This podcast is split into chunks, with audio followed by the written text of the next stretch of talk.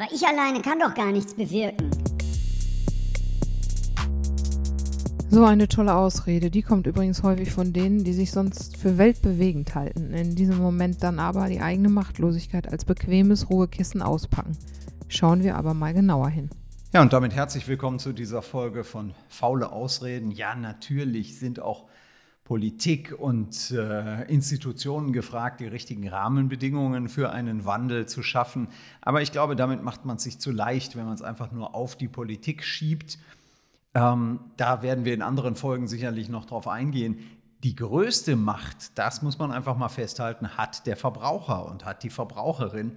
Und wenn wir heute in den Supermärkten immer größere Sortimente von veganen Lebensmitteln sehen, dann hat das was damit zu tun, dass sie eben nachgefragt werden. Von veganem KitKat bis hin zu einer veganen Fleischtheke äh, tatsächlich in einem Rewe-Markt inzwischen. Also äh, die, die Verbraucherinnen und Verbraucher müssen nicht auf die Politik warten, sondern können selber aktiv werden. Und es kommt auf jeden Einzelnen an.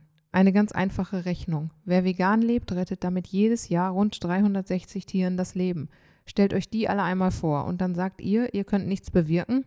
Und es ist ja nicht nur das Leben der Tiere, das gerettet wird. Ungefähr 1,5 Millionen Liter Wasser spart jemand, der sich ein Jahr lang vegan ernährt. 1000 Quadratmeter Waldfläche, die nicht abgeholzt werden müssen, um Rinder grasen zu lassen. 3276 Kilogramm CO2 hat mal jemand ausgerechnet. Also das ist schon eine ganze Menge, äh, was man auch Gutes für das Klima tut und auch Gutes für die Natur, für unseren ganzen Planeten.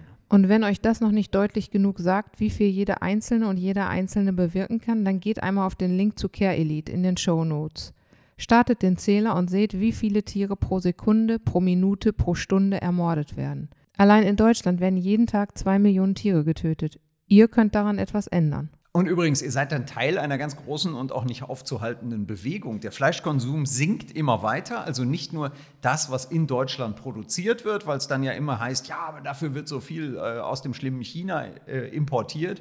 Das äh, stimmt zum Teil auch. Aber der Fleischkonsum insgesamt, also das, was in Deutschland an Fleisch nachgefragt wird, sinkt das waren im Jahr 2022, da gibt es inzwischen Zahlen zu 5,5 Millionen Tiere weniger als noch im Jahr zuvor, die sterben mussten, um irgendwo auf dem Teller zu landen. Und das alles haben eben einzelne Menschen bewirkt. Wer zugehört und das kapiert hat, zieht hoffentlich den richtigen Schluss daraus, beteiligt sich nicht mehr an der Ausbeutung von Tieren. Und damit gibt es wieder eine Ausrede weniger, nicht vegan zu leben. Danke fürs Zuhören und bis zum nächsten Mal.